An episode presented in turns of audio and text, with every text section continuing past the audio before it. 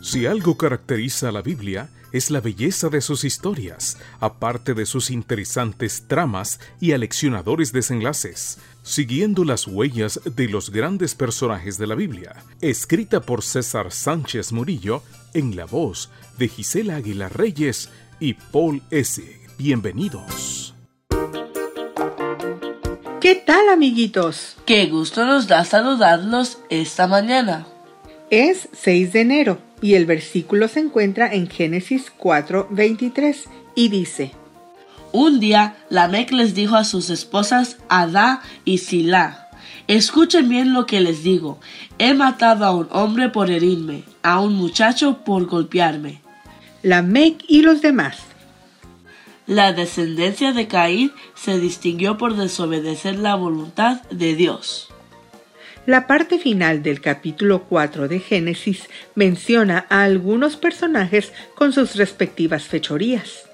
En primer lugar, aparece Lamec. Este personaje fue el primero que tuvo más de una esposa, es decir, practicó la poligamia, algo que nunca fue el plan de Dios. Posteriormente, él mismo menciona un asesinato que cometió por una razón insignificante. Aunque solamente fue herido, reaccionó intempestivamente al matar a la otra persona. Lo más aberrante del suceso es que decidió contárselo a sus esposas en una poesía que él mismo compuso como si fuera una hazaña. Por otra parte, Dios le dio a la primera pareja la dieta original en el jardín del Edén. A pesar del pecado, la intención era que todos conservaran esa dieta. Sin embargo, Jabal fue el primero en crear su propia industria cárnica como una buena oportunidad de enriquecerse y en consecuencia el sufrimiento de los animales y apartarse de la mejor dieta que Dios había establecido. Génesis 4:20 Además, Jubal se convirtió en el padre de todos los que tocaban el arpa y la flauta. ¿Esto qué importancia tiene?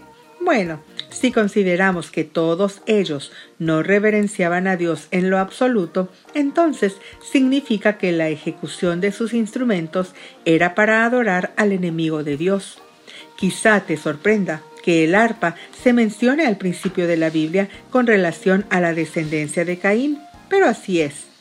Posiblemente pensaste que ese instrumento solo estaba relacionado con David o con los santos ángeles. En realidad, no existen instrumentos buenos o malos.